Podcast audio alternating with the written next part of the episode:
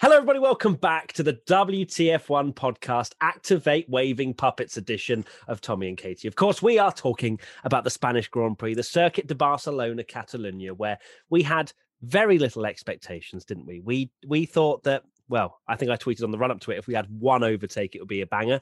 And actually, well, we got a few more than that, and one of them was for the lead. So overall, I think it's going to be a rather positive podcast for something that we expected to be talking about putting the, the the the, track in the bin. I'm pretty sure that was our last year last time they raced there. Thumbnail was uh, should the the circuit to Barcelona Catalonia be removed, and I don't. I, uh, there's still arguments anyway. Tommy, of course, is the WTF1 founder. Just thought I'd uh, put that in there. It's in my contract, as always. And Katie, the WTF1 editor. People will actually believe. People actually believe that, yeah, because it's true. Um, say it. Uh, right, three word race reviews. Let's dive straight in. Ermsey says Hungary Part 2. Aaron underscore W01, actually decent racing. And Sage underscore 1298, remove from calendar. Well, I mean, that couldn't be any more uh, of two different uh, three word race reviews there. Um, yeah, I mean, I'm I, I disagree with Sage. I mean, do I disagree or do I think that it was an okay yeah, race? Yeah. Was I, it a I think, one-off? I, I, I, yeah, we'll get onto that last chicane, I'm sure, at some point. But I think if that was to be changed, I probably wouldn't call it to be removed because I think it's actually quite a nice. Ca- uh, it's a nice track. It's just no one can overtake there. I think it's two different things. You've got the likes of Sochi, which I think is a terrible track, and then you've got Spain, which I don't think is a terrible track, but no one can overtake. So I, I feel like there's Yeah. two different definitions. It there. made the race better, if anything, that you couldn't overtake because, and this is while everyone's going to jump in and say this is just you covering yourself for Monaco. Absolutely yes, that the race was the race was actually quite good because overtaking was difficult because the pace. I mean, we'll go into it. The pace of Lewis was so good that maybe on a easy track to overtake, we wouldn't have had that intriguing strategy battle because he could have just breezed past him in the DRS. No, it certainly was a surprise to have as much action as we did in Spain because, like you say, we all think Spain's going to be really boring and it's going to be a snooze fest and it's a chance for an afternoon nap. But actually, it proved to be um, quite a, a decent race for Spain, considering. Um, and yeah, I don't know if I want it necessarily removed from the calendar. I mean, it might have been helped this year that we didn't go testing there, which is why the action was particularly good. Um, but I know that a lot of fans find that Spanish track really accessible, and um, you know, for for young fans visiting a first Grand Prix, you know, Spain's normally quite a good one for them. So, for that reason, I'd quite like it to stay on the calendar. yeah, no one who watches Formula One is going to be thinking about the fans that attend the, the Grand Prix, are they, though? Because uh, unfortunately, well, I say unfortunately, there are a lot more millions watching on TV than there are going to the track. Uh, as much as, you know, it is lovely for fans to be able to go uh, to a track and, and enjoy it. And of course, you know, Spanish fans are, are really, really uh, passionate as well, uh, especially, you know, when Fernando Alonso was winning and whatnot. Um, yeah, but I, I think we give it a chance until the new regs. And then if it's still not great, get rid of it. I think that's pretty much it because Because we decide. oh no, yeah, absolutely, Absolutely, yeah, yeah. We've Yeah, got the, the- choice. uh, the whole of Formula One and Liberty Media watch this podcast. Definitely. Uh, right, my three-word race review. Hurry up, Perez. Look, I know people are going to be like, "Look, mate, you just any excuse to bash the second Red Bull seat," because I feel like I am always the one to be very outspoken on this sort of stuff. But I'll take it. I'll take. I'll take the heat because, yes, there are times where, well, there is time for Perez to get used to that Red Bull seat. We're now four races in, okay, and I'm not expecting him to be beating Max Verstappen. However, that hole in qualifying, which I mentioned in IBR, between Bottas and Leclerc was enormous. It was about seven tenths of a second. Perez not slotting in there, I know. He says his shoulder was bad and he wasn't well, and you know, this sort of stuff. But there's you still have to do your job as much as you know you either don't race because you can't race or you race and you do your best as you can. I don't i for me i don't buy excuses like that because we can't measure it as an outsider as to whether how bad this injury is. You know he might have just had a bit of a you know a bit of a hurting shoulder and then he goes oh you know pop that in in, in an interview. So for me i'm still willing to give perez a few more races but i feel like he's taken a backwards step if anything imola there was a little bit of hope at least in qualifying of course not in the race Portimao, there was a little bit of hope in the race because his pace was okay, uh, but he had fallen back, unfortunately, and then couldn't really get anywhere near the front three. So I just feel like he needs to get on top of this. Of course, you know, he's going to be working so hard to get on top of it, but he shouldn't escape the criticism that I, I gave Albon and a lot of people gave Albon, and the same for Gasly as well. We can't give him half a season to get him used to the car because that's game over in the Constructors' Championship, and most likely the drivers too, because Mercedes can just play any game they want with strategy.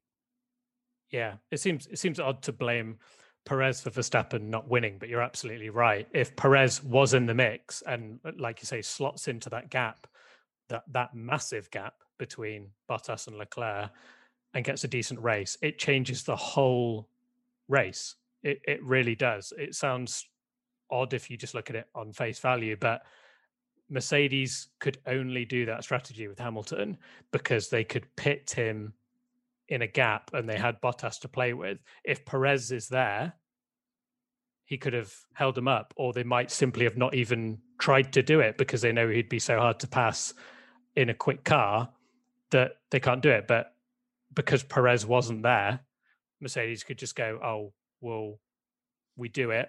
Worst case scenario, we're second anyway.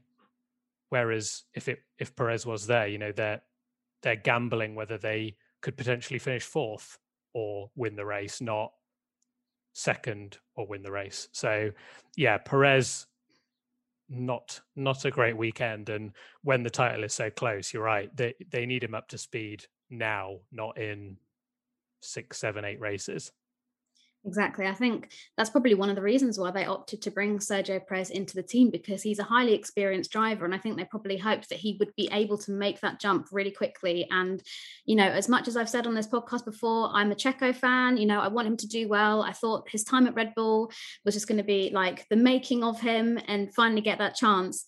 You have to say, looking at the numbers, that he just hasn't met everyone's expectations in these first four races. I'm willing to give him the benefit of the doubt. You know, you touched upon him having a, a, bad shoulder or muscle pains on Saturday. He said he felt dizzy behind the wheel of the car and, you know, said that's why he spun in quali.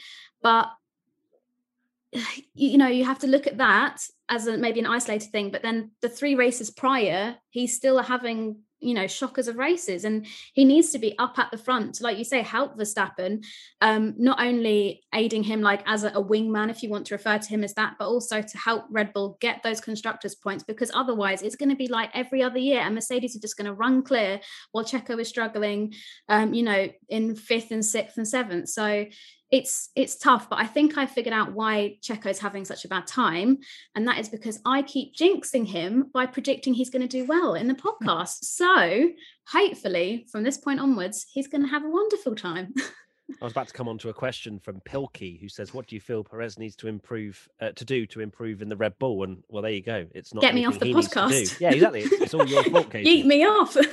Yeet you off. Um, in terms of that question, it's very it's obviously very difficult. You know, he needs to get on top of the one lap pace. He also needs to get on top of race pace. And, you know, he says that, you know, he's dizzy behind the car and stuff, and that's why he spun. You have to take that with a pinch of salt because, you know, racing drivers say all kinds of stuff, you know, especially to protect their image. That no one can verify if he was feeling dizzy apart from himself.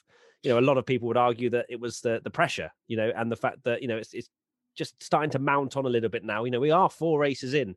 Of course, we didn't have as much testing as we've had in previous years, but you know, Carlos Sainz isn't doing too bad of a job in that Ferrari. It has to be said. Uh, Danny Ric certainly getting on top of that McLaren. So you're seeing the sort of like for likes in terms of new drivers at new teams.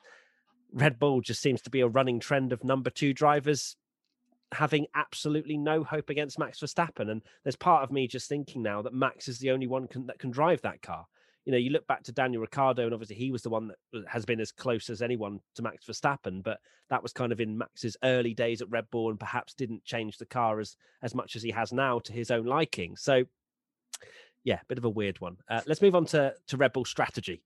Uh, BYD Rob. Why didn't Red Bull pit Max when they knew Merc were going to do the same strategy as in Hungary 2019? It's it's a you know the benefit of hindsight is an amazing thing, and you you just I well, I personally think that if they did pit, Hamilton stays out and probably wins the race, and everyone's going to go, "Well, why the hell did you relinquish track, track position uh, to to Hamilton? You know, because you didn't have the pace or whatever." I just feel like whatever Red Bull did, they were pretty screwed. And uh, as much as they could see it coming with the tire strategy, I think they could have done. The only thing that they could have done, and I was watching the the race back last night, was that potentially they could have pit Max the next lap and still been ahead of Lewis Hamilton on soft tires as well. Because when you look at the stint lengths of the soft tire at the first uh, of Max's first uh, stint, it was about the same as where he could have pit that second part. So they could have done something different because again, Max was the only one of like the front five to have a fresh set of softs as well. So I think there was things they could have done, but certainly Max staying out was an option, and they went for it. And unfortunately, Max's tires continued to drop off. Lewis's was was still uh, in, in a reasonably uh, good condition, and, and Lewis Hamilton's uh, medium tires weren't weren't new either. They were six lap old mediums when he whacked them on. So, you know, it, it's all hindsight at the end of the day, and we would have probably had a go at them had they pitted and Lewis won that way. Exactly. Lewis was a lot quicker. You could see he he could catch Max after the first stop and get really close to him where it looked like he was probably going to get him within DRS anyway. Um, so obviously Max uh, dived into the pit, or then the second time Lewis dived into the pits to say like, let's try something new. Um, it's it, exactly it's hindsight. If if um, Red Bull had pitted Max immediately after Hamilton, they might have one had a slow stop like they did at the start and cost them the race, or even Hamilton just got the undercut because he was right behind him anyway. I don't know how close it was. You say maybe he might have been able to, but again, it, was obviously touch and go, like touch and go. But if they'd done that, the whole Twitter storm afterwards would have been exactly the same of why on earth would Red Bull pit Max and when you're in the lead of the race at a track like Barcelona where you can't overtake. And one thing I've not seen mentioned really is that Bottas was in the mix. So if Hamilton, uh, sorry, sorry, if Verstappen had pitted, obviously Hamilton had the luxury of Bottas getting out of the way, kind of, um, and uh, Max would have had to overtake Bottas, which we know would be extremely difficult and then we could have had a situation where Max had maybe even lost to Lewis in the pit stops and Bottas and finish third, and then Bottas just lets Hamilton through, wins the race, and he's lost even more points. So it's all hindsight. It's easy to look back on this and go, "Oh, they knew exactly what was happening," because they even mentioned themselves on the team radio. We've got a repeat of Hungary, but if Lewis didn't have the tire life, and stayed out, we'd have been calling Red Bull geniuses for staying out. It's it's always easy in hindsight, isn't it, at the end of the race to go, oh, this now we know the result. I'm now going to blame them for a terrible strategy. Yeah, no, it's it was quite interesting after the race because Sky F1 had Christian Horner and Toto Wolff there discussing this whole thing. And Christian Horner basically said that he didn't think that Red Bull would be able to beat Mercedes in Spain. Um, he said, you know, in fairness, hats off to Mercedes and Lewis. They were just quicker than we were today. And the fact they could follow so close through the first two stints of the race. Um, so we knew that they were probably going to catch us. Um, and Toto responded by saying, you know, being in second place made it easier when you have the gap to make that call. So it is, it was probably a case of who's going to blink first and change the strategy up and stuff like that. But yeah, it's a mix of Mercedes just being superior when they're making these strategy calls. It seems to just work out for them. Um, and Red Bull, like you say, if they made the decision to pit Max as a response, whether that would have been uh, just a rash, like impulse decision, and you know would have worked out for them, or whether they were better just to leave Max out there. Um, so regardless, I think Mercedes just pit them to the post this race, and uh, Red Bull were probably going to have trouble regardless because of Mercedes strategy. So yeah, back to your point, Tommy. I, I, don't think Bottas gets out of the way at all if both of them pit, and we've probably got a really good race at that point because Bottas will be leading and he wouldn't be pitting again probably, or at yeah, least exactly, he'd try that. Yeah. So I think we'd even have a, an even better race that way, and you'd have to think that Max would cruise up to the back of Verstappen, uh, Verstappen uh, uh, uh cruise up to the back yeah, of Bottas on softs and get past. But yeah, it's these sort of things that where the, the tires were a little bit of an unknown. The track temperature was a lot cooler than what it was previously in uh, uh, on the days gone by. So a lot of their data was kind of out the window. If anything, FP1 was probably the most um, uh, you know data accurate to the race just purely because of the temperatures. So for them, they didn't really know how long the mediums would go, and that's why we saw so many late pit stops. Of course, some of it was to attack the fastest lap, but also you know the likes of Fernando Alonso trying to go all the way to the end of the mediums, and it didn't work out. So yeah, it's it's hindsight. We all look ge- like geniuses when we know what's happened, and uh, you know they have to they have to react to, to what's going on. Uh, Callie underscore Dream in eighty five. Did Verstappen set too fast a pace after his lap one overtake without Perez nearby to almost gift Hamilton the buffer needed to get a free second stop to have that as an available alternative strategy? I feel like my brain just exploded reading that. That seems like way too many than Yeah. 208 characters as well for Twitter. that's that's impressive. After his lap one overtake without Perez nearby, to, uh, what is he trying to say here, Tommy? I don't, Uh, from my understanding, it's that why did Max go so fast at the start when maybe he could have kept the pack together a bit more or saved his tires? But it's kind of go so it's- fast at the start, but Hamilton was a second behind him the entire time. Yeah, it's hard to blame Verstappen on that one for. If he goes any slower, he's getting overtaken. Yeah, well, well, you saw that Hamilton was really close, and Hamilton's pushing him every single lap. So at the end of the day, to kind of quote Bottas, I guess you run your own race, don't you? And yeah. um, So, so what Cali Dream in '85 is trying to say is why didn't he back the lot into Perez? Which is it's not Monaco. That's that's in two weeks' time. This is Spain, and that as much as we say that overtaking is difficult, backing him, uh, backing them into the rest, it just wouldn't have it wouldn't have worked. Hamilton had so much more pace than Verstappen. You could see it with how close he was able to follow. I think that's what Verstappen said after the race was the fact that Hamilton could just stay within 1.2 seconds was just you know it just showed that Mercedes had so much more grip. So a little bit of a scary thought for the rest of the season because uh, Spain is is seen as that benchmark in terms of uh, the the the running form going for, for the rest of the season. Yeah, so sorry, in Portimao as well, that Mercedes seemed to be a lot more kind on the tires, even though Red Bull potentially maybe fastest in like a low fuel quali trim, soft tires going absolutely ham. But yeah, M- Mercedes look pretty like I'd say fair bit better maybe in the in the race because they can clearly manage their tires a lot better. Like and Max was doing everything he could to stay ahead, but unfortunately, yeah, couldn't quite do it. Yeah, no, I think just echoing your points, guys. You know, I think we said before that Max probably needed Checo up the front there to help him a bit. Um, but I guess you being in first, you are racing on the limit and you're going to wear your tyres probably a lot quicker than if you're further down the grid. So, yeah, I think it's kind of already been answered. cool. Uh, Tommy, three word race review, please. Uh, three word race review. I didn't really say that out loud. three word race review.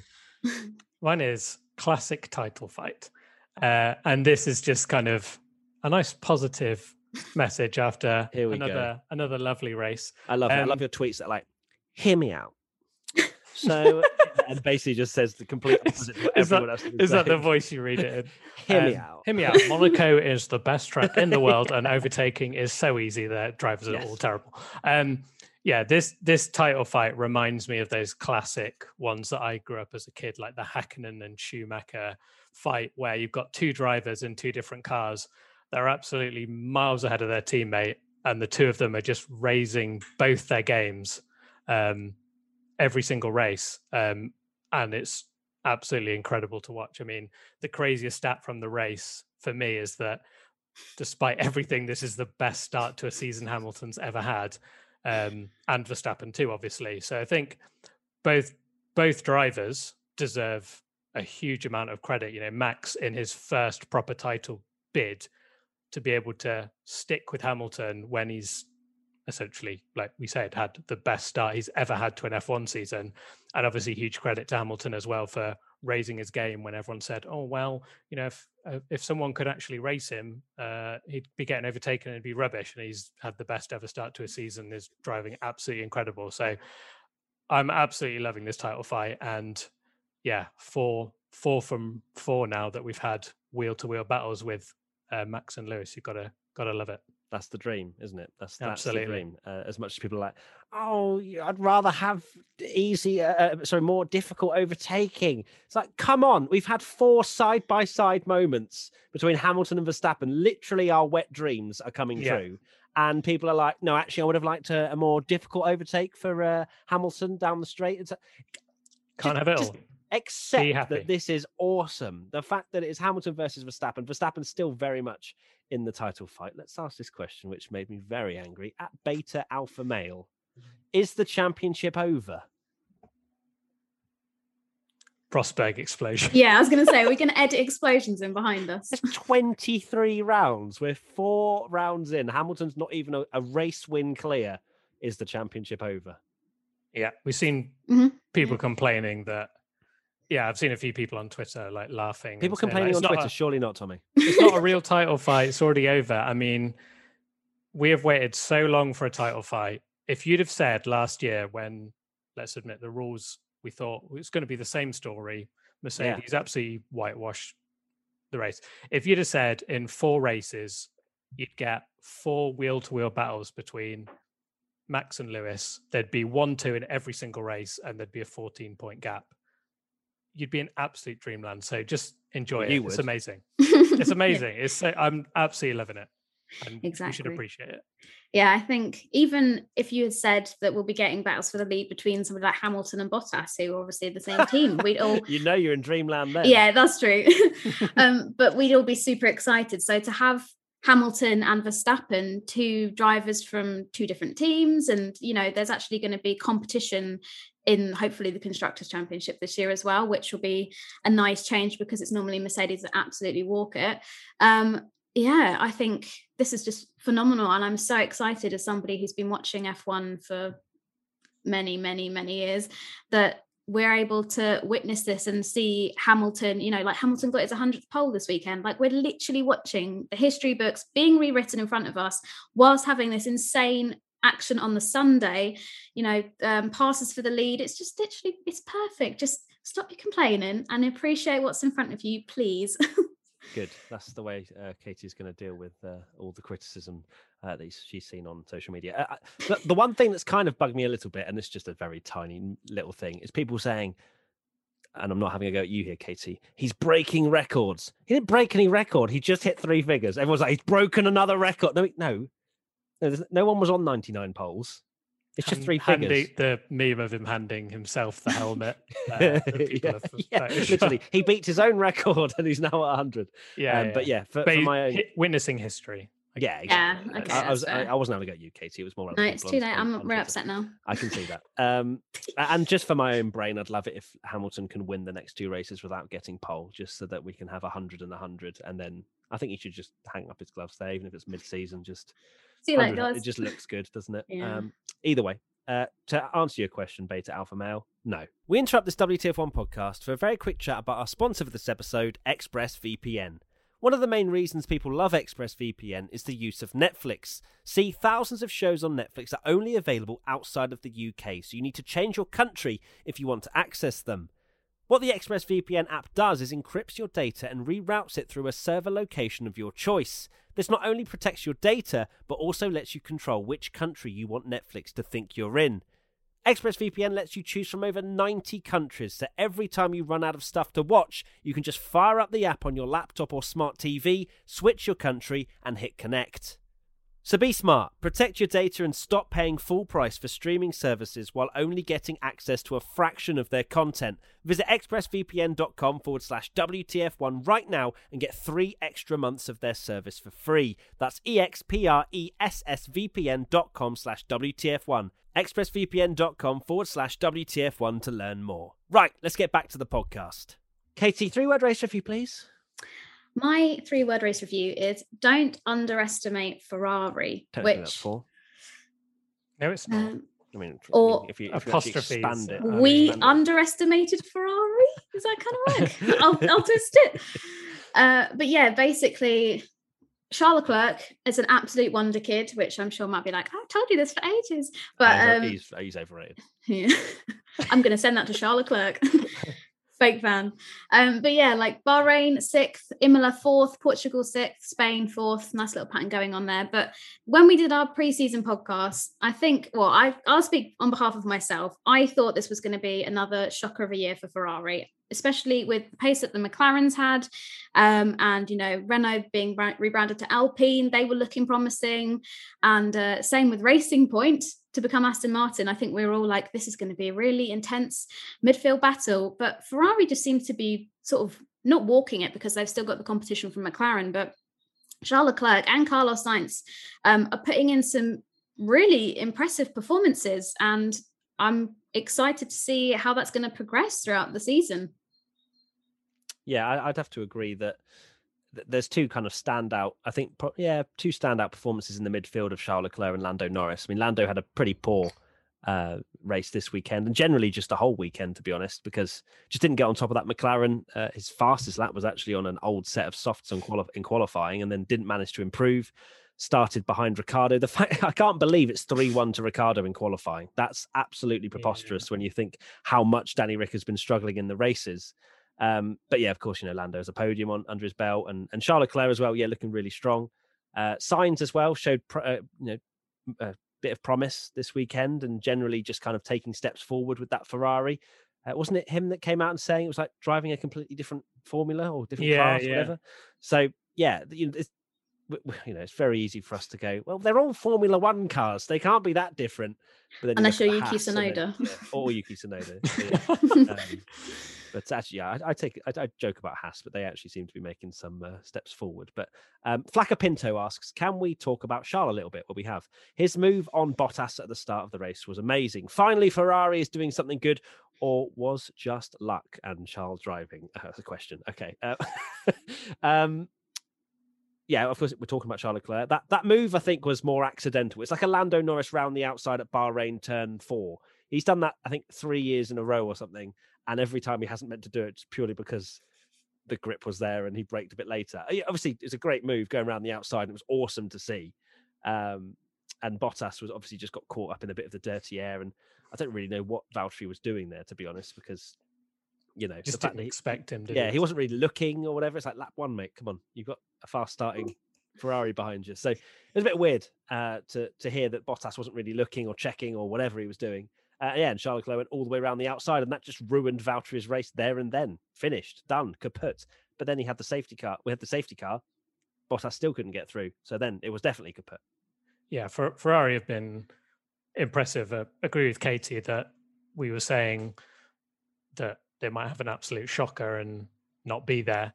Uh, you know, look at Alpha Tauri, who have really disappointed and not not got really any points on the board. Uh, well, do you remember all we the talking about Sainz regretting leaving McLaren yeah. and seeing yeah, the Ferraris down there? Exactly, and he's he's up there. I'm I've actually been rather impressed with Sainz, especially when you look at you know if he'd gone into that team and been exactly where Sebastian Vettel was, it would be you'd have the same kind of story that you get at Red Bull, where it's like, oh, it's Charles Leclerc's team and they just favour him. And but Sainz has been really solid, like getting into that team. When when you say a lot of the drivers have struggled, I feel like Sainz has maybe even been one of the best of the switch drivers. Um, and Charles Leclerc is just such a talent. I mean, if I'm being super greedy, uh, as we mentioned earlier about don't complain about the title fight. If if we're in absolute mega mega mega mega dreamland, I'd have Charles up there and a Ferrari with them as well because for me they're the three like mega talents of F1 and having those three and three different cars going for the title. One can dream, but don't listen Ferrari. Cover your ears. but yeah, Ferrari. Uh, um, it, it's nice to see him slowly getting back towards the front. Um, and yeah, I did not expect them to be on it with McLaren. That's going to be a really nice fight, actually. Uh, Ferrari McLaren for uh, best of the rest. It is. Yeah, sorry. I was going to add in that, um, you know, Carlos has definitely been one of the people that surprised me most. Obviously, in, in his F1 career so far, he sort of hopscotched from place to place. He went from Toro Rosso to Renault to McLaren to Ferrari, and he's never really been anywhere for a long time to have like a true comparison to teammates. I think that's fair to say. Um, but yeah, being against Charles is not an easy task. I mean, Sebastian Vettel, when he was leaving Ferrari, he signed on uh, one of the racing helmets like you're the most difficult teammate I've had in you know 10 years or 15 years or something like that. So it's it's good that Charles is so highly rated, and like you say, I think he's definitely one of the best on the grid. Um, but Carlos apparently has just spent his whole off season and any spare time at the factory in Maranello, which Ferrari actually came out and said like we we don't know what to do with him because we've never had a driver that's just so dedicated and spending so much time at the factory that they're having to find all these little tasks for him to do. But obviously that is he's reaping the rewards from that because he's having a really promising start to his season. Good lad. There we go. There's the segment that I definitely paid both Tommy and Katie to be positive about Charles Leclerc. um, yeah, good stuff. Right, uh, moving on to Bottas a little bit and team orders. Running Waffles asks, why was Bottas such a silly goose when letting Hamilton past? Had to I love that, that question. question. That's a brilliant. Yeah, he was a silly goose. Uh, why was he? One, he already knows he's out the title fight. Two, he hasn't really had any pace, and it's been a little bit embarrassing for Valtteri over the course of the season so far. I mean, he's shown glimpses in qualifying, but generally speaking, race pace hasn't been there. Uh, and three, there was a slight middle finger up to Lewis. I don't know, uh, but yeah, it, it, he just clearly was. You know, he was racing Leclerc, which is a bit of a weird thing to say out loud. Uh, but if he wanted to pit again, he needed to continue to the, uh, to to bridge that gap to then go out and potentially do fastest lap. So I understand why he didn't want to let Hamilton through to some degree, but also he could have made it so much easier. And uh, there were so many opportunities to just lift off the throttle. You lose half a second, cry me a river. Your teammate, who has been better than you, is fighting for the win, and he needs to get through ASAP Rocky. And he just, he just, yeah, he just made it difficult for. for I was almost annoyed a little bit. I was like, Bottas, just get out the way. I want to see a fight for the lead here. Uh, but and then he kind of turned in in turn 10 and it looked quite close at the camera angle. I don't think it was as close as it looked, but it was still a little bit, yeah, just weird from Bottas. It was uh, almost like a little bit a, a toy just being thrown out the pram. It was a bit like, why are you racing him so hard now? Um, Yeah, not, well, that's not when, when they're actually. No, I do. I do feel sorry for him for a point because when he's not challenging Lewis, everyone's on his back, um, and then when he does, everyone's like, oh, what? You know, because because there is this whole like, well, you know, he needs to be sticking it to Lewis, and I guess if you're from a completely selfish point of view, you're thinking, well, this is my chance to. If, he was being totally selfish, he could have said like, well, I, I'm I'm fighting Lewis for the title. In his head, obviously, he is. Um, He's fighting Lando for P3, you mean? he's fighting Lewis for the title, and this is my chance to get more points than him because Lewis has gone for this strategy, and I'm going to stay in front. But um, there's probably a bit of frustration there. That, yeah, I think I think there was frustration there. There's been a media talk, hasn't there, as well this weekend that there was just this random, out of nowhere rumor that he was going to be replaced mid-season, and the team aren't very happy with him, which I think is nonsense personally. Uh, and Toto Wolff s- said the same thing. Um, I guess imagine though if if because at the time, I don't think it was at that point, but definitely at the start, the the team radio to Hamilton was, "You are half a second. Uh, you you'll catch him on the last lap." Now imagine. now imagine if he had caught him on the last lap, didn't get DRS, and it had been like, oh, one more lap, and Lewis would have won the race. Maybe they would have replaced him mid-season. Exactly. Yeah. I think I can sympathize a little bit with Valtteri because, like you say, he needs to assert that dominance because if he just let Hamilton through, then he's essentially just saying, I'm I am number two driver, let him through, do whatever. And we've seen from Valtteri so many times that he's not that way inclined. Like he wants to make a statement, which you could argue maybe he should be making more of a statement in things like qualifying or at the start of the race. But for him, that point was a chance for him to show, you know, like you're not necessarily number one here, mate. There's two of us challenging for this title fight. I can see. If that if that's the messaging he's going for, it's the most pointless messaging ever. yeah, that- but I mean, we're, we're buying it about him. it. Yeah, Yeah. but I mean, lots of people have questioned it, and we put a, an article out yesterday saying, should uh, like, is this a problem? Should Bottas have, um, you know, let Hamilton pass that easily? And loads of people were saying, no, like he's entitled to not let him through straight away.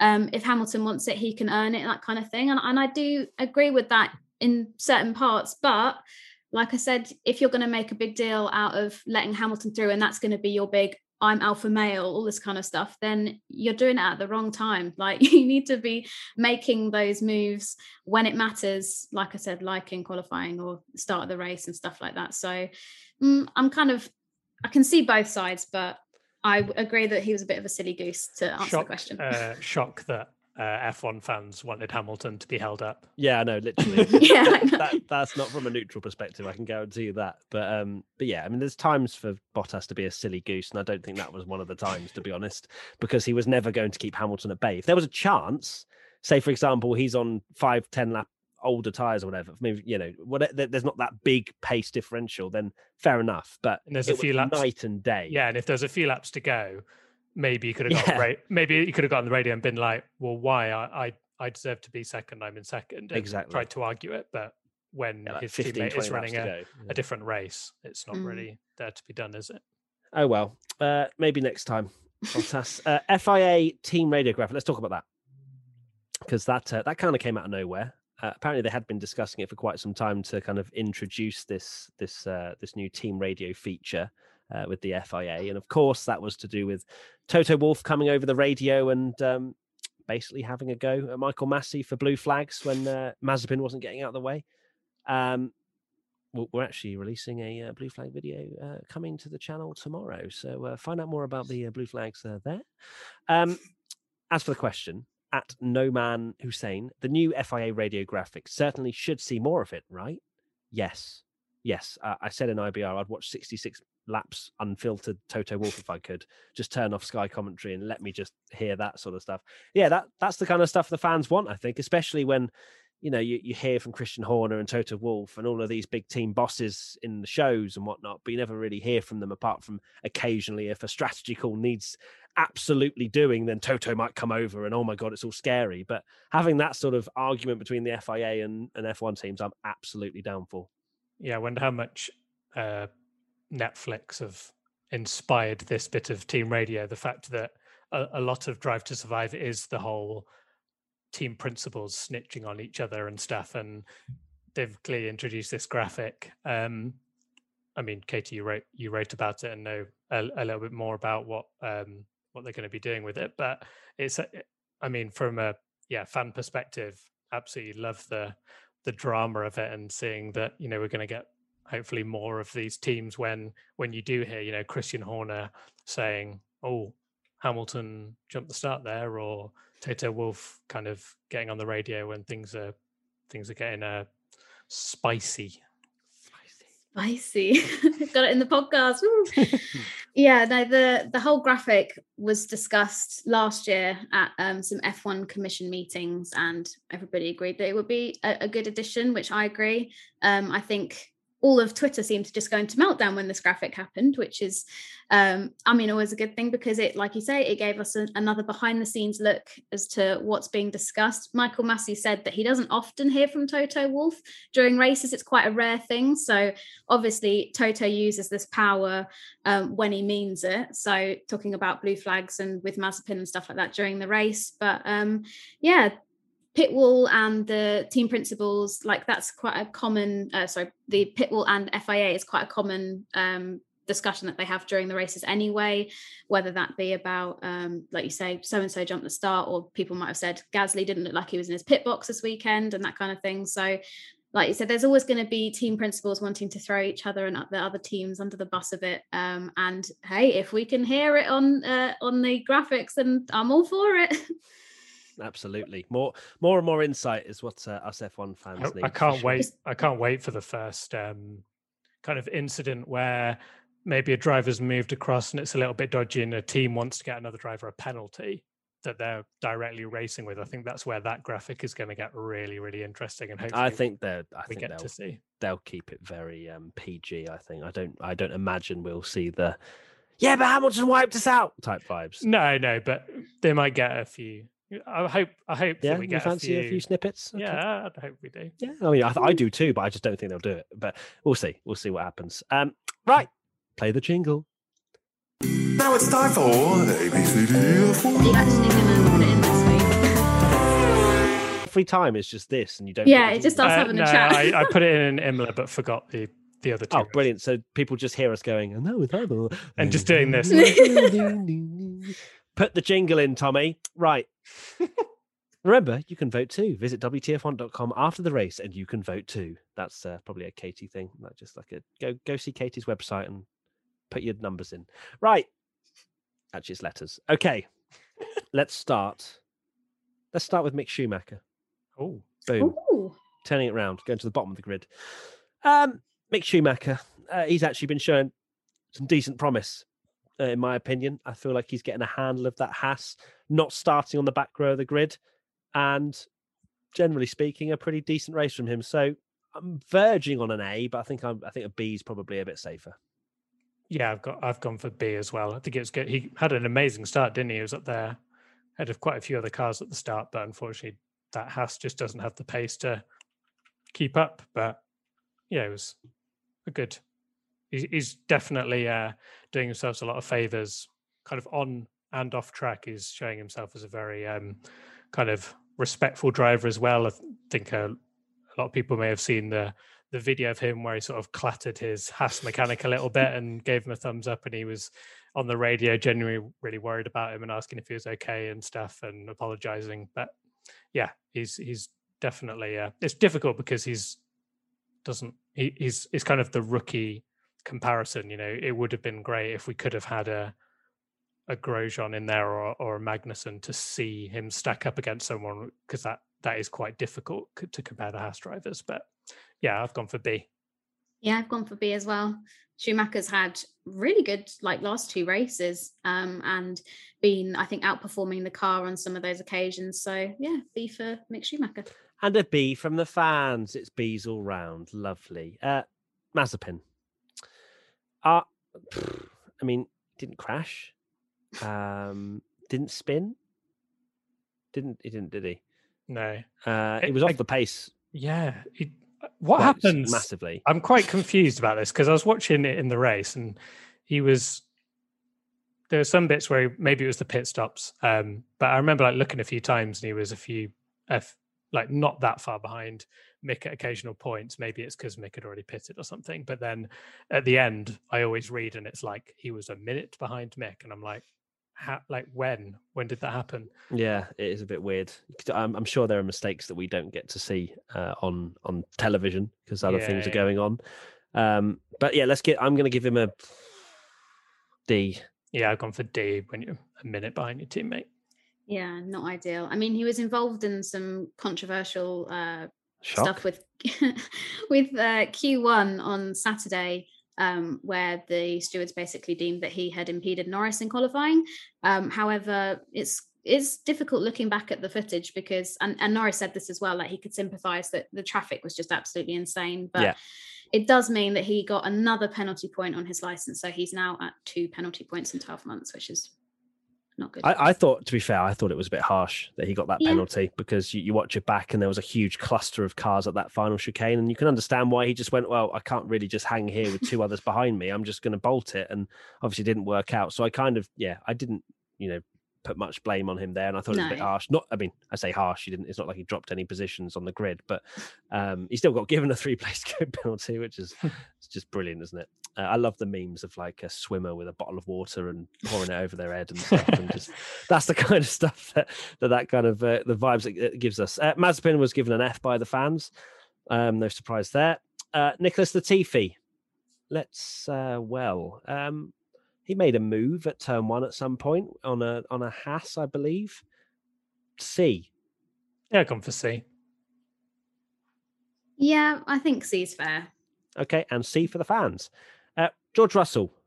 Uh, he was kind of looking kind of pointy until someone until people started to mention it i was looking Yeah. at the graphic the entire time and i was like i could tweet something on the wtf1 account but this is when inevitably he doesn't get a point and then everyone goes why did you mention it so i didn't Yeah. mention it uh, and then someone did Mm. I don't know who Um, you're talking about. I and think it was then, Matt, uh, maybe. I Uh, didn't. yeah and then um Mm, yeah he fe- he fell away uh Sorry, with his tires at the end because he was very close. I think it was half a second, wasn't he? Off tenth at one point, looking like he might benefit from the Alonso train if he'd maybe. It's hard to see because we didn't get to see it, but gone for a dive bomb, whatever. But his pace was still good. So Yeah, okay, let's give him a B. B. B, and sorry for tweeting about it, everyone. No worries. B, B for Uh, B from the fans as well. Uh, well, we're going all the way with the fans, apart from Mazepin. Giovinazzi. He uh, had a very funny incident in the pits, didn't he? Where uh, one of the tires was flat. Is that what I'm understanding? Yeah, well, before they put it on the car. That's a bit weird, never, isn't it? never ever seen that before. Where No, neither have I. with a flat tire. Someone was just hammering the, the tire. Yeah. It was. It's one way to to kind of communicate that it's flat. So just bashing the tire. But fair play to them for realizing. I don't know how flat it didn't look flat from a TV perspective, did it? But um, there you go. So someone's been in their garage and uh, popped a little pin in there by the sounds of it. Um, Yeah. so It's, dif- it's difficult, Giovinazzi, because I don't like to be the person that always is just like, oh, C had a bit of an anonymous race. but also. C had a bit of an anonymous race. Well, that's the thing. Like he was, he was ahead of Raikkonen in qualifying, and it's really hard to judge when you have a a, a mistake uh, that's not your fault. But I C. think it's still a C. Yeah. yeah. I'm going to go for a B. I'm going to change it up. I think. Tough. Oh, okay. I don't get to reason. Cool. on, Next one. reasoning? No, I'm just going to say, you know, did really good in qualifying and um outbeat his teammate. Outbeat is that? We're going to go with it. That's that's not English. I qualified his Our WTF1 editor here, Katie. Fairman. Yeah, making up words as she goes along. Um, and then yeah, had an incident in the race with his tires. It wasn't his fault, so I'm gonna go B. But I've been outvoted, so who cares? You have been outvoted and also been outvoted by the fans as well. They gave him a C. Uh, Kimi Raikkonen. I mean, he finished 12th. He was kind of on the outskirts of the points in that Alfa, although the Alfa seems to be about there, really, uh, with the sort of Aston Martins. So, Yeah. C as C. well. C for C. Raikkonen. Standard Alfa Romeo. Yeah, Double cool. C We're going to get to the interesting one soon, I promise. And the fans gave him a C as well. Did you go for a C, Katie? Okay, Yes. Cool. Uh, Esteban Ocon had an amazing qualifying, but ended up finishing P9. Uh, probably didn't make the most of of uh, of his race, you'd have to say. But then maybe he outperformed that Alpine on the first run in Q3, and you kind of expected him to fall back a little bit. I think it's a B. Yeah, B. Very concerned by I'm going to be shouting in London, but Oh, Here we go. baby, you're gonna be shot. very Yeah. impressive. Ocon, yeah. Yeah. Just to remind everyone, so if uh, Esteban Ocon beats Fernando Alonso over the course of this season, Tommy will be shouting "Sorry, Esteban" in the middle of London, and if it's the other way around, Katie, you will be saying "Sorry, Fernando." Is that right? That's true, but I don't think I'm going to need to at this rate. Wow, very confident. With four races in, you're, you're you're the one that tweeted, "Is the championship over?" Nico Rosberg, right? Uh, so we're going to give yeah Alonso uh, Alonso Ocon a B, and the fans gave him a B as well. Fernando Alonso, uh, he ended up finishing very low down because he was on mediums for about four, 47 Yes, years. seventeenth. Uh, but obviously that was down to his late pit stop, and he was kind of left out there hoping they can get him to the end on in maybe a point. So I feel like just a C, to be fair. Yeah. Never seen Alonso so happy about finishing 17th. Yeah, I know. He was Loving kind of the skipping race. around, wasn't he? Um, yeah, C. Yeah, C as well. and C from the fans. Yuki Tsunoda, uh, he had a poor qualifying, didn't he? Uh, was out in Q1, and Yeah. then his car turned off. So he's not really much to much to kind of analyze home there. about. I think that's a D, isn't it? Really, Yeah, he- he definitely should have got into Q2 in an AlphaTauri. hundred Um, percent. And then kind of came out and bla- well, the way in which a lot of people deciphered what he said after qualifying was that he has a different car to Gasly, but I feel like he was just saying that the two drivers have different feedback in the sense of they need different things, and he's not. I feel like that's just a language barrier. Yeah, Yeah. I, yeah, he's he's very hot-headed as we've seen, and uh, and he definitely kind of got baited a little bit by Skylight what you're saying, and he kind of muddled his words a bit. Um, he just needs to remember that he is a rookie at the end of the day. He's he is against Gasly, who's a proven race winner, and to be not that far off him is not the end of the world. So no, yeah. So, so oh, I love how you changed your changed your tune a little bit there. I mean, Coming to the season, yeah, he'll beat Gasly. Yeah, he will. Yeah, he'll beat Gasly. Yeah. Yeah, So what was yeah. your You're a prediction? rookie, mate. You're basically rookie. Yuki Take needs to just just we've just had a little uh Little stop blip. on the Little on dip, the yeah. on the yeah Yuki Soda hype train. We're just having a little toilet break and uh, we'll uh, carry on later. Oh yeah, I, f- I forgot about those trains that stop for toilet breaks. I was on a train once that did that. really? Yeah, the toilet broke and we had to stop at every single, uh, every single. Oh, What my is God. this if a podcast? toilet. But What a story! Oh my What goodness. a story! Okay, so D for Tsunoda for everyone. Yep. Yeah. Mm, Yeah, I was going to give him an E because his qualifying was pretty shocking, but I feel like he didn't get a fair chance to prove himself in the race, having to stop on like lap eight. So I think a D is fair, but the fans were very um, split. There was D, which was the most popular one, hence why it's here, and then it was E, and then it was F. So everybody was giving him really poor grades this weekend. Well, I'm hoping no more than it. People going B. that was yeah. sort of- A star. uh, yeah, so the fans did give Tsunoda a D. Uh, Pierre Gasly, uh, he was quite quick at the end, almost beat Ocon to the line, uh, considering, yeah, he was kind of out of the points for a lot of the race. He kind of came strong at the end. Um,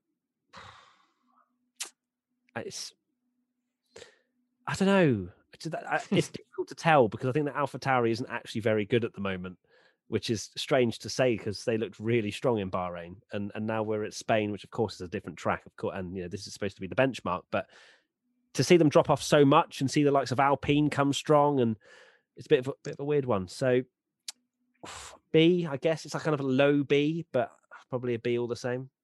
I've gone for C because he did mess up at the start, didn't he? In which Oh, yeah, of course, yeah, he race, he position. rolled out his grid position, and Yeah, that's C. It's That's quite a- a rookie error. quite a rookie error. Yeah, yeah, I think C is a fair Yeah. fair grade. He did a good job coming back from that, but at the end of the day, he shouldn't have misjudged the spot. So Yeah, definitely. Yeah, uh, uh, yeah. I forgot about his five second penalty. So yeah, that is a C for Gasly, and the fans gave him a B.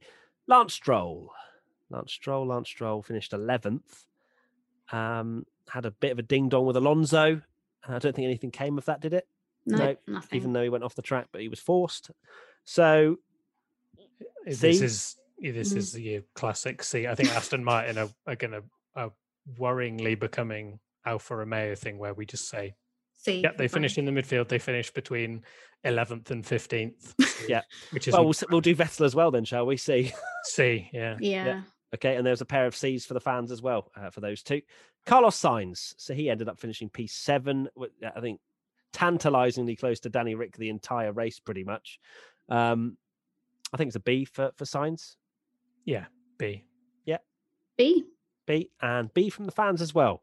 Charles Leclerc, I think this deserves. I was gonna say an A star, just purely because I don't think he could have done any more in that Ferrari. But then at the same time, I feel like it's reserved for very special performances. So I'm and gonna part give of it you is also worried that you'll get called a fanboy, but Oh no, I'm not worried. makes you about- I feel mean, any better. I get called that every day anyway, so it doesn't matter. Yeah, I could s- I could be critical, and they'd be like, "Oh, you're just a fanboy." Uh, How does that Yeah. work? Uh, yeah, okay, I think an A. I've got an A star. I think it was absolutely Okay, A perfect star. all weekend. If you said it, an A star. well, I've gone A star as well. Oh, thank God for that. Whew. This is the I problem. did with me abs- I just in. like watching you squirm. Yeah. yeah. I would- I best just- best yeah. he could have done in quality, best he could have done in the race. Okay, cool. Amazing. Yes, A star, and the fans gave him an A. So there you go. Uh, Daniel That's Ricciardo. So uh.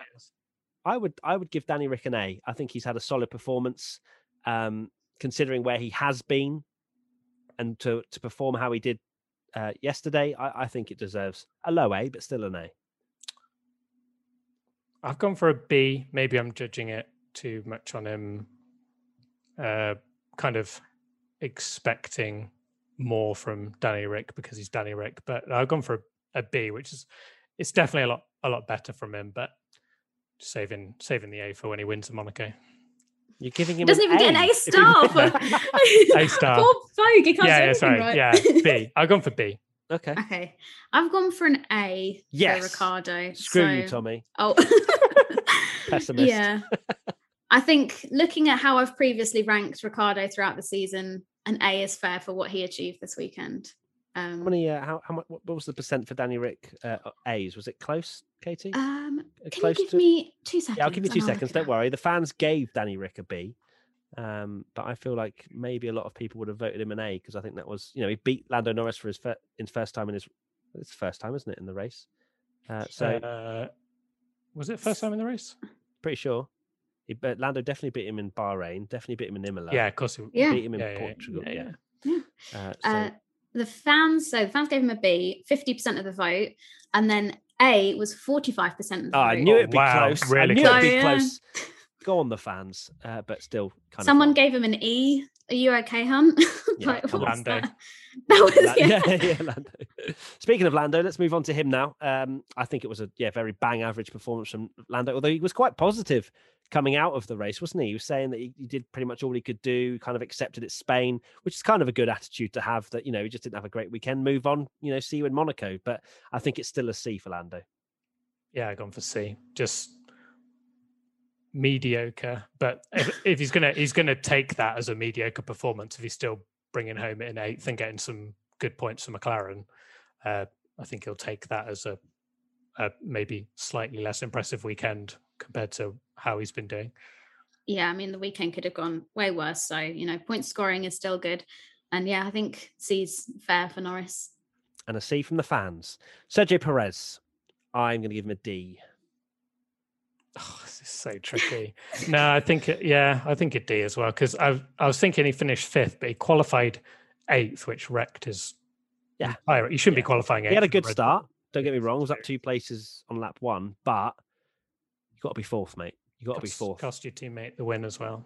Yeah, arguably. D. Well, I'm going to go for a C for Checo because I'm going to give him the benefit of the doubt with the shoulder injury. I can see you laughing at my thing. And uh, yeah, I think wasn't great, but if he says he's poorly, then I'm not going to. Poorly is such a like.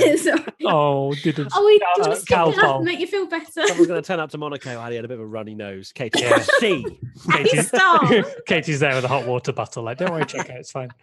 We'll get you back. We'll get you back to fourth place. No, she back to yeah. health. The thing I found the weirdest thing was Perez saying he had like a shoulder injury or whatever, but then was like, "Yeah, I should be fine for tomorrow." Just pop it back in. what shoulder injury just goes away after 24 hours? It's because they heard Alex Albon was on the way and he was like, Oh, I'm feeling much better now, guys, don't worry. Oh, yeah, he was he was he was there, yeah. He was, yeah. Yeah, so he was he was lurking. But yeah. Um so Perez I gave a D and uh Katie C and the fans went for C as well. Uh, but we give him a D. Max Verstappen. Well, that would have almost been an A star had he won the race, but I feel like an A is where it sits. I think a high A because I think he did absolutely everything he could in that Red Bull, uh, but not quite an A star. Yeah, exactly the same. A. A. A. And the fans a. gave him an A. Valtteri Bottas. Oh, hmm. Interesting. Very interesting. I think it's a B, but not very high. I mean, I was kind of thinking C, but I think he was, you know, a tenth and a half off in quali. Obviously, got done around the outside of Charles Leclerc, ruined his race. Then held up. Oh, well, maybe it is a C. I think I'd have gone for a B if I'd given Perez a C, but because Perez is a D, I'm giving Bottas a C. If that makes any sense. Sure. Yeah. Yeah. Bottas a C. I've gone for a B because of how I graded Checo, but I mean, he still finished third. Like, yeah, it's if not I give awful. Perez a D, well, yeah, he's in a he's in a rocket ship.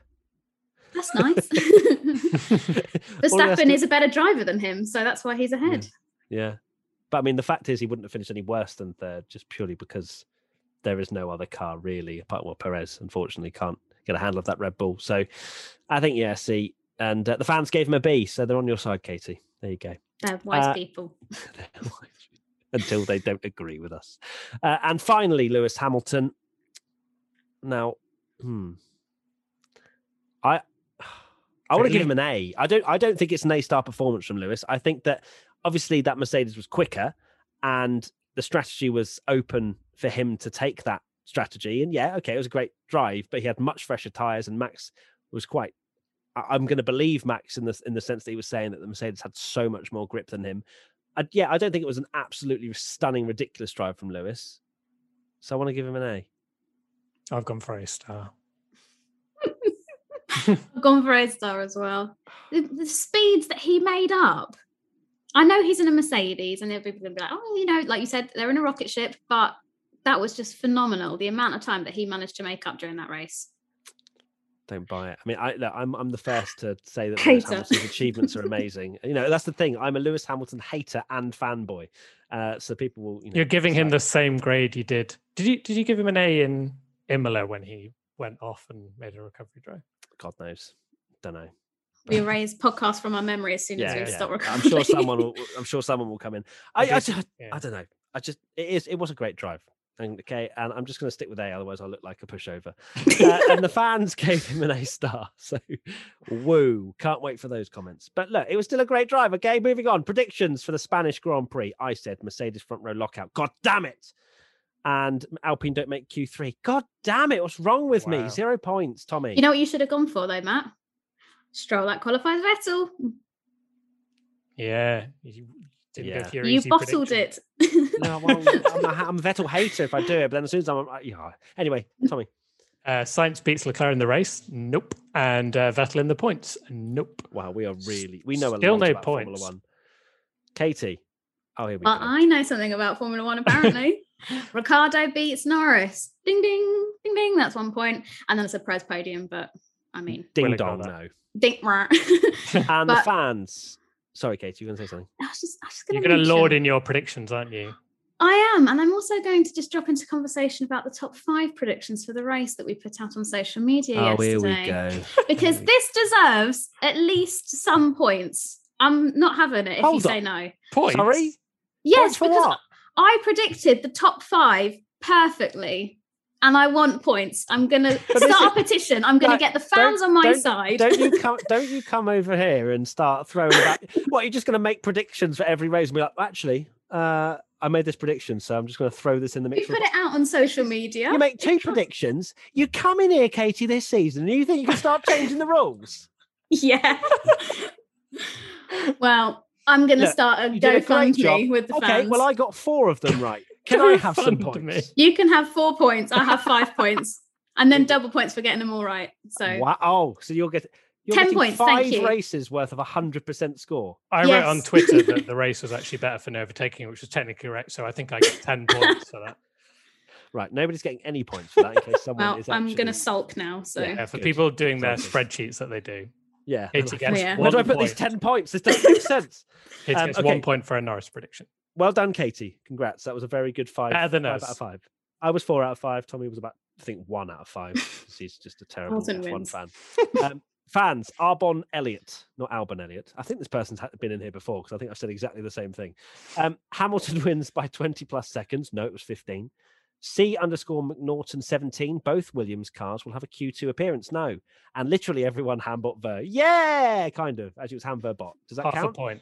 Half a point for the fans. I thought they meant just that combination. Yeah, it's hard to know if a ham bot there is a ham bot there, or it can be a bot there ham, or a Okay, my brain. ham bot, or a stop. ver bot ham, or a Okay. ver. Are you okay, Tommy? You sound like you're malfunctioning.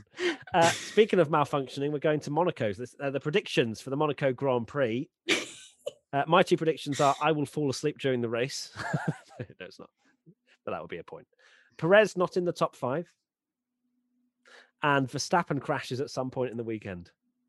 Can see. Tommy, I've gone for neither Lewis or Max win. well, why don't you just say a Bottas win then? You boring man. No, because you, you might be surprised. Oh, Um. Oh, so you're just opening up to a crazy race? Is that what you're saying? uh, and Ricciardo top four in quali. nice. I've gone for the most DNF so far this season and a Leclerc podium. what is the most DNF so far this season, Katie? I looked at that. I thought this was quite a Has it been like one DNF? yeah. No, no, I thought that and was like, but there was four DNFs in Bahrain, so you're gonna have Was, to. and there was less in Imola, wasn't there? Yeah, you're gonna have to hope five people crash into the wall. Not that we'd hope Yeah. to crash into the wall. No. um, but most DNFs. so okay, all right, and Leclerc podium. I'll get on board with that. I'll give you a point right now, Katie, if that happens. Cool. The fans, Mimi Hopi hopes that Charles Leclerc will win. Uh, if you'd have just read that out, Mimi hoping Mimi Charles Leclerc Charles wins, Leclerc it would sound like you actually hoping that. uh, yeah, Mimi, Mimi Charles Leclerc was going to win. Uh, Til- I mean, that I'm definitely on board with. Tilka Tracks says somehow Lewis out in Q2, and Dan zero two four seven five six seven six. Why do so many people have so many long numbers? I think they do that just for the podcast. Danny Ric on the podium. So uh, okay, we've got a few that could mix in here with fans and our predictions. Cool. All right, Katie, final thoughts. My final thoughts is that people need to remember that F1 is more than just overtakes and crashes and who has the fastest car. You've Strategy down, is and maybe strategy is a huge part to play and sometimes i feel it's downplayed as an interesting part of part of the sport because so much of it happens behind the scenes i got it written down and i still Yeah, I could, messed it I up could, I could tell because you were like, you didn't even um. You just went, Yes. So, I believe the uh, cars should. Uh, yeah, yeah. Tommy, final thoughts. You're going to laugh at me, but I have never looked more forward to a Monaco Grand Prix than this year. I absolutely cannot wait for it. It's going to be an absolute banger. I can't wait. And you might. Qualifying is going to be amazing. We, you know what it was like at Imola. People just want it to be a bit mixed up. So, you know, it's going to be good. Can't wait. You might think. Uh, think I'm lying here, but I'm genuinely looking forward to seeing the cars going around Monaco.